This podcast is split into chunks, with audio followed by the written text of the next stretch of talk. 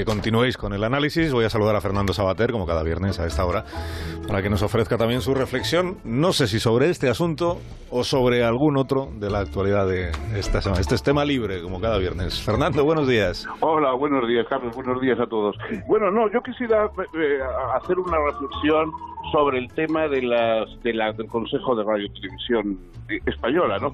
Eh, como sabéis, eh, yo formé parte de aquel equipo llamado irónicamente de sabios, bueno, irónicamente, al menos en mi caso, en que se nos encargó al comienzo del mandato de Zapatero, pues hacer un proyecto para, para radio y televisión y estaba presidido por, por Emilio Lledó, que ese es un sabio de verdad, y bueno, hicimos lo que pudimos durante varios meses, un informe que yo creo que no estaba mal del todo, no, estaba tenía cosas bastante útiles y tal, pero en fin, el problema como siempre pues era eh, que desligar el, el hecho de la que de una radio y televisión públicas, que, que, que público no se entendía como oficial y que por lo tanto eh, evitar que mm, fuese o complaciente o entusiasta con el gobierno de turno, pues la verdad es que eso no, no sabemos qué remedio tiene y, yo creo que por lo que hemos visto no se puede no no se puede arreglar. En todos los casos hay casos en que en que bueno que simplemente pues es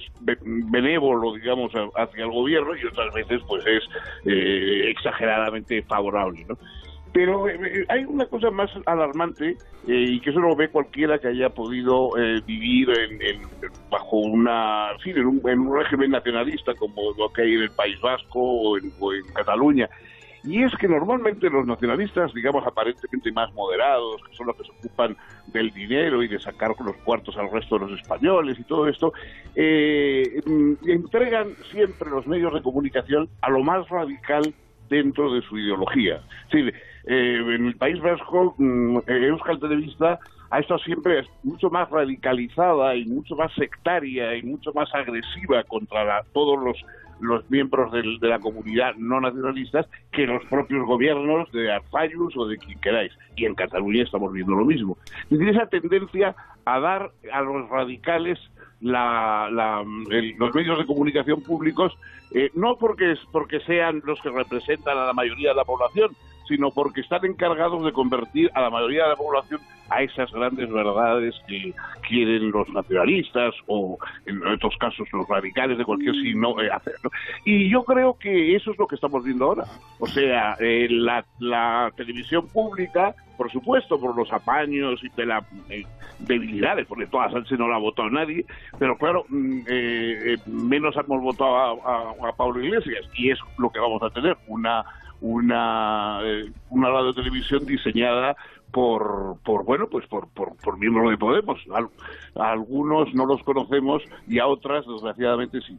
De modo que mm, verdaderamente eh, esa perspectiva, después de haber conocido lo que pasa en los, en los lugares donde los nacionalistas han hecho ese, esa cesión al radicalismo, eh, desearlo eso para toda España, francamente, no, no, no es nada bueno.